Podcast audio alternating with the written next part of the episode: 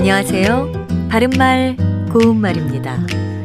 이리저리 늘 바쁘게 돌아다니는 사람을 두고 말할 때 역마살이 끼었다 또는 역마살이 들었다처럼 표현하죠.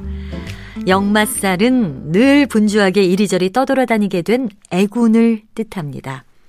역마살이란 표현에서 역마는 조선시대에 각 역참에 갖추어 두었던 관용의 교통 통신수단이던 말을 의미합니다.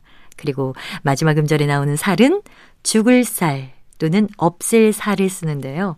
사람을 해치거나 물건을 깨뜨리는 모질고 독한 귀신의 기운을 뜻합니다.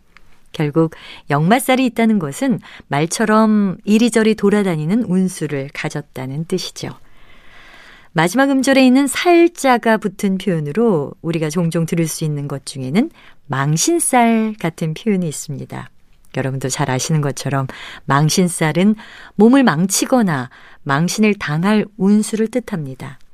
우리말 속담에 망신살이 무지개살 뻗치듯 한다가 있는데 더할 수 없는 큰 망신을 당해서 많은 사람으로부터 심한 욕설과 원망을 받게 되는 것을 이르는 말입니다. 참고로 이 속담에 나오는 무지개살의 살은 앞서 말씀드린 한자 살과는 전혀 다른 것이고요. 우리 고유어 표현입니다.